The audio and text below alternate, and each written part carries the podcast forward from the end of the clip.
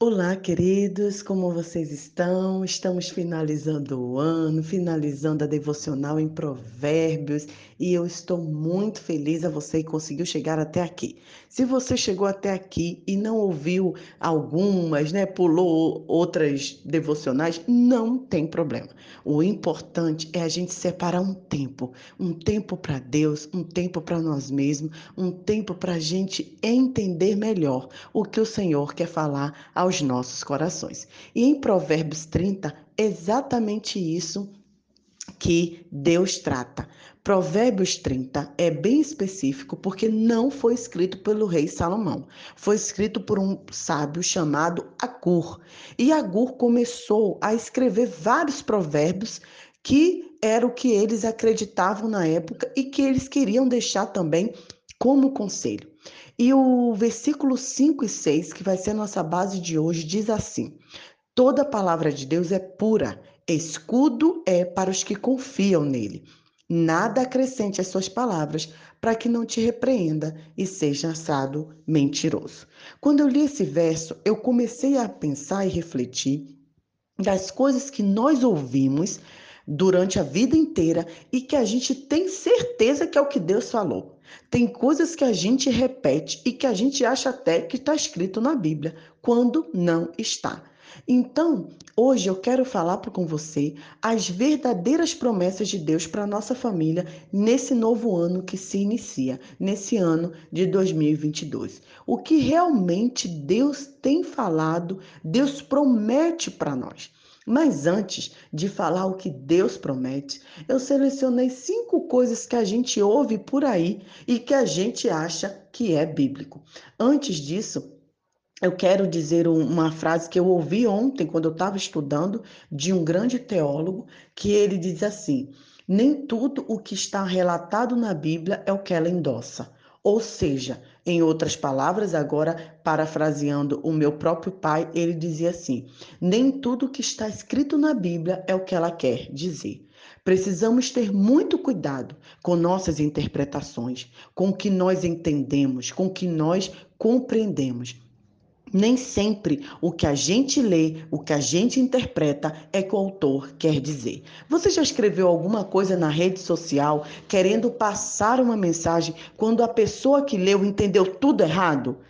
É exatamente assim, muitas vezes, que a Bíblia é, está na mão do povo. Né? Eu ouvi também uma outra frase muito impressionante, é, na verdade, de, do grande teólogo, é, bispo anglicano Desmond Tutu, que faleceu né, essa semana, sul-africano, foi um, um um ícone é, para o apartheid né, na, na África do Sul, lutou contra o racismo e contra tantas mazelas na sociedade, e ele disse assim: a religião é igual uma faca.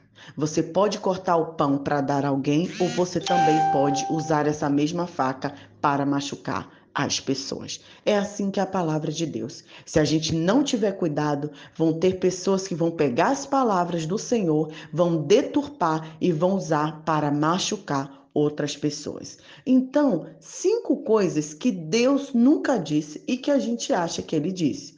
Primeiro, Deus nunca falou que nós não teremos problema. O Senhor nunca disse isso, a palavra de Deus nunca disse isso. Tem uma igreja evangélica que diz assim: venha e pare de sofrer. Isso não existe, querido. O Evangelho de Cristo não é um convite para parar o sofrimento, infelizmente. Eu gostaria desse final de ano trazer uma palavra de conforto, né? Uma palavra só de alegria e positividade e dizer que no ano de 2022 você não vai ter problema, você não vai ter desemprego, você não vai ter gente doente ou ninguém que você ama vai falecer. Mas infelizmente não é o que Deus falou conosco. Número dois, Deus nunca disse que ele venceu o mundo e nós venceríamos também. Não tem o um grande versículo em João que a palavra de Deus diz: é, no mundo tereis aflições, mas tem de bom ânimo que eu venci o mundo. Tem muita gente que completa assim: ele venceu o mundo e nós venceremos também. Isso não é verdade, querido. Jesus venceu o mundo, mas isso não quer dizer que nós sempre iremos vencer. Se olharmos para a vida dos discípulos, vamos ver o quanto eles sofreram em prol do evangelho. Muitos, aliás, Todos os discípulos, inclusive, morreram sem ter nada de especial, sem ter nenhum bem especial. Número 3, Deus nunca falou que não daria um sofrimento além do que podemos suportar. Em 1 Coríntios, o apóstolo Paulo relata que eles estavam passando sofrimentos para além do que eles pudessem suportar, que eles não estavam aguentando tudo o que estava acontecendo com eles. Tem muita gente que fala isso para nos consolar, né? Fica calmo. Deus não vai dar problema que você não possa suportar. Isso não é uma verdade. Tem dores que são realmente insuportáveis. Tem dores que realmente talvez a gente enfrente em 2022 que a gente ache que não vai aguentar. Número 4. Deus nunca disse que todos os caminhos levavam até ele. Tem gente que adora falar isso também, ó, todos os caminhos levam a Deus, fica tranquilo. Não, não, não, não. Deus nunca disse isso. Número 5. Deus nunca disse: não importa em que você crê, o que importa é sua fé. Tem muita gente também que, ó, 2022, muita fé para você. Fé, hein? Fé na vida, fé no que virá. Tem até uma música no Brasil assim. O Senhor também não disse isso. Não importa, ah, em quem a gente crê que tá tudo bem. Não é assim. Mas tá bom, Imanai. Então, o que realmente Deus fala conosco? O que Deus quer desejar para nossa família? O que Ele promete para mim e para minha família? A primeira coisa eu já falei aqui, queridos, é que nós vamos ter muitas aflições em 2022, mas Ele pede para que tenhamos ânimo, para que a gente não desista, para que a gente continue a luta e para que a gente tenha esperança.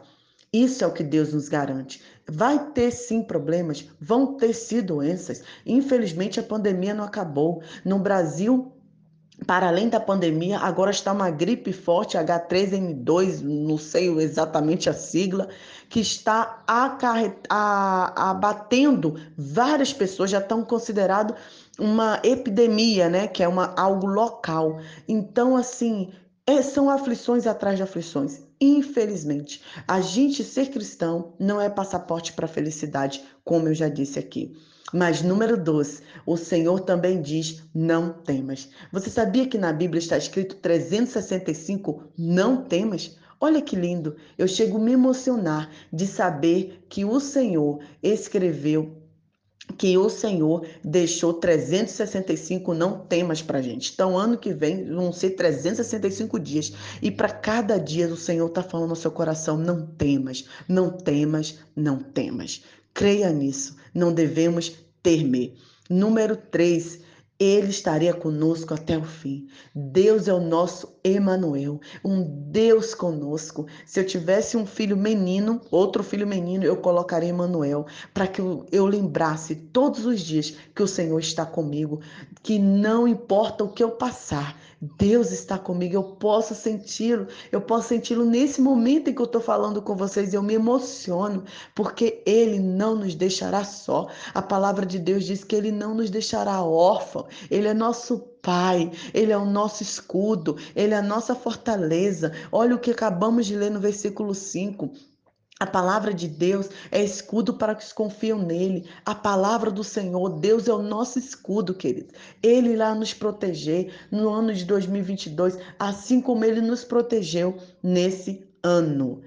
É, número 5. Devemos crer que Número 4, há um só caminho, né? Eu disse que esse negócio de todos os caminhos levam a Deus, não. Há um só caminho. Jesus Cristo é o caminho, a verdade e a vida. Se a gente não for ao Pai através do Senhor Jesus Cristo, nós não vamos obter a salvação.